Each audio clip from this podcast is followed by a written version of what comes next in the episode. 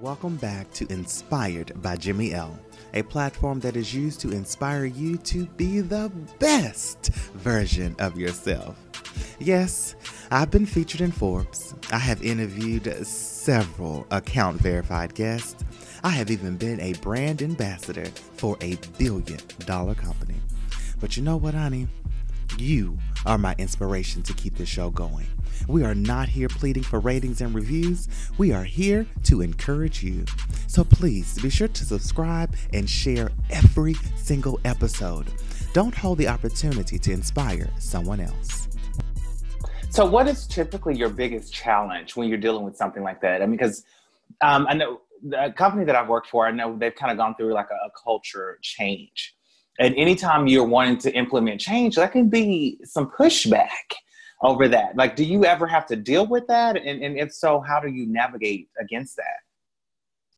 Yeah, there's definitely pushback, uh, you know, when you're implementing a new program. And uh, basically, I just it, it goes back to education.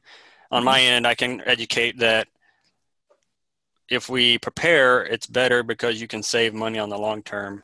And mm-hmm. Uh, it's statistically for every dollar you spend in preparedness and what we call mitigation, which is putting things in place ahead of time that will prepare you or mitigate against something that's a hazard in your area. Uh, you're going to save four dollars. So it's a, a four dollars return on investment, basically. Um, so for example, if you live in a flood prone area, mm-hmm. if you, if your business is in an area, you might get flooded, putting in some kind of flood protection, yeah, you're going to get that return back. So that's that's one way I do it for the leadership.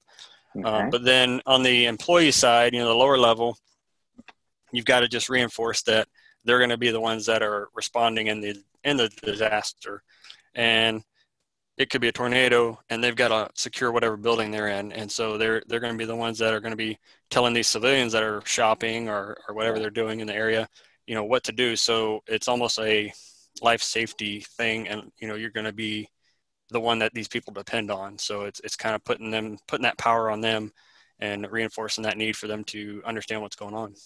So now that's after you've gotten into the door and, mm-hmm. and, and having to convince them. Now, what about prior to? I mean, because mm-hmm. you have several people that are out here that doesn't even see the, the need to be prepared. Um, and, and most people are not prepared or don't even think about it until the tragedy happens. So how do you get into that, or how do you get them to see that they even remotely need your services?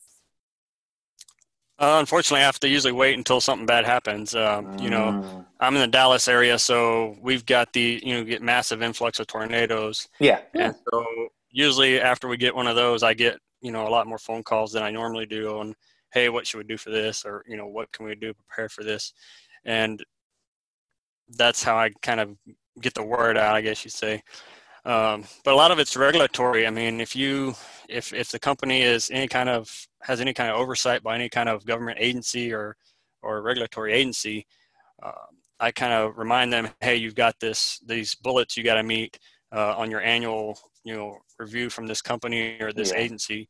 And it could be even something as little as a, a health code, you know, a health um, commission or something like that. If you run a restaurant, you know, they're going to want to make sure that your employees have the hazmat training and, and know what to do if they get some kind of chemical in their eye. Uh, you know, so, you know, I'll just bring that up. Hey, when was the last time you looked at your plans or looked at your books for your chemicals that you have back here in the back of the kitchen? And they think, yeah, you know, and they think, well, never. And so um, all it takes is OSHA or, or the county health inspector to come in and ask them that question, and they're, you know, they're going to close the door.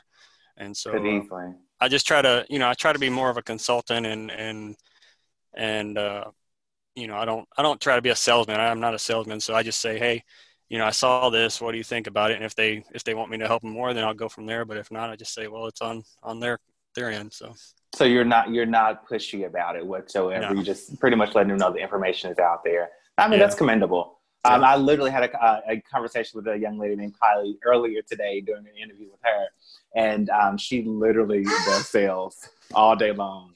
And so, I was just trust me, that she's fine. Is that is that is that one of your kids? Okay. Sorry, my neighbor's on their four wheeler driving by. Oh, I thought that was your dog there. That's my dog. My bad. My bad. That's all my I hey, I don't do any editing, so I swear to you, this is going to be all in right. the show. Okay? Well, at least you weren't talking about my cardigans. Oh, wow. Oh, my gosh. Oh, my. I am never going to live that down.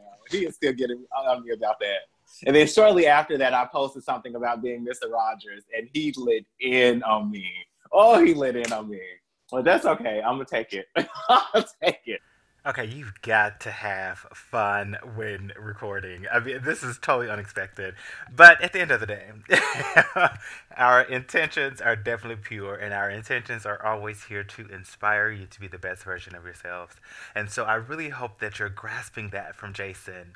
Jason's story is extremely unique to him, and the tests and the trials that he has personally had to deal with, I don't think anyone could ever possibly fully imagine them. But for him to be able to keep going and then to extend himself to want to consult others, oh, wow, that takes bravery. That takes bravery. So I hope that you're grasping that during this interview and these clips with Jason. But needless to say, you know me. You know my rule. Don't do anything because I've asked for it. If you're wanting to make a change, if you're wanting to enhance your life, do it for yourself. Stop trying to keep up with the Joneses, baby. Stop it. Let's put an end to it today. I love you guys as always, and I'll see you first thing in the morning on Instagram.